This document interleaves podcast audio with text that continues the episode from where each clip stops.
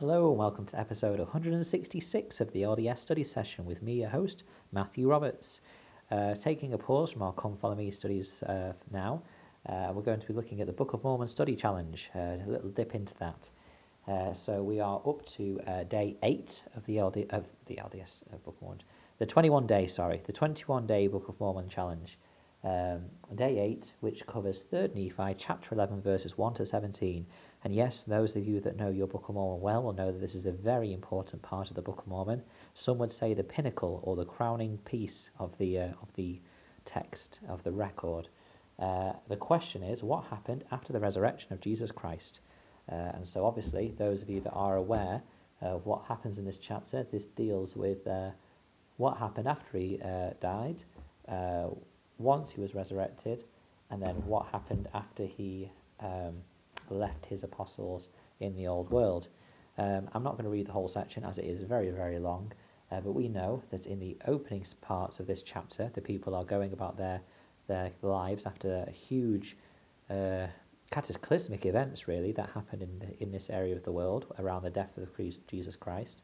And they're starting to go about their business, and then in verse 3, they start to hear a voice. Now, uh, this voice is very small and very soft uh, at first, and there is some discussions and points as to why this may have been. May have been. Um, however, you know we know this, the voice of the Spirit is meant to be quiet and soft to begin with, uh, and it's a still small voice which pierces the people, uh, but they didn't quite hear it or understand it for the first couple of times. And then in verse 5, uh, it's taught, it says, And the, again, the third time they did hear the voice, and did open their ears to hear it, and their eyes were towards the sound thereof, and they did look steadfastly towards heaven from whence the sound came.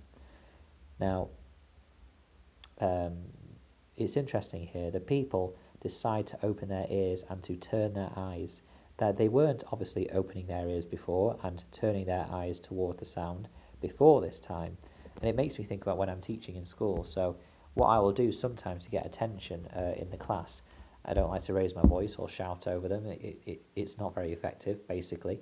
Uh, so, what I do is I just very quiet, well, not very quietly, but just in a normal voice, just say, clap once if you can hear me, and uh, clap. And then, you know, probably the first six children near me will hear that because I'm just saying it normally and they're focused on their learning. Uh, and so they'll clap. And then I'll say, clap twice if you can hear me and then obviously you know around those six children another six to 12 children have heard them clap and have realized and they turn their eyes toward me and open their ears and clap twice.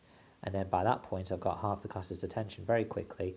And then i just do one more clap three times if you can hear me. And by this point generally nine, 99 times out of 100 uh, the the rest of the class has heard this and they clap their hands and you know they look toward me and stop their conversations about their learning and are listening. Uh, and it's similar in this case that, you know, the people, it, may have been that they were slow to listen to the Spirit. They were perhaps not well trained as they should have been, or perhaps they had not had the experience of this, uh, listening to the Spirit, but they clearly heard it, but, you know, and they felt it, but they didn't know what was being said. And so it took them some time to turn and listen. We can like this to our ministering efforts.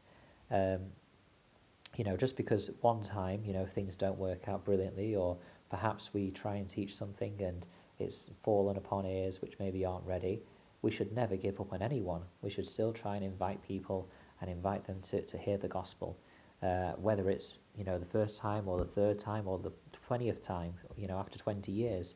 We should still be willing to reach out and, and share the, the blessings of the gospel with them. And of course, then the Saviour himself appears to the Nephites uh, and he comes down and begins speaking to them. Uh, and he teaches them that he has come forward uh, to, first of all, you know, he states that he is the Saviour, that and what he has done, that he has performed the atonement, and then he invites them to see and feel and experience the the symbol or the um, tokens of the atonement. In verse 14, Arise and come, unto, come forth unto me, that you may thrust your hands into my side, and also feel that also that you may feel the prints of the nails in my hands and in my feet, that you may know that I am the God of Israel and the God of the whole earth, and have been slain for the sins of the world.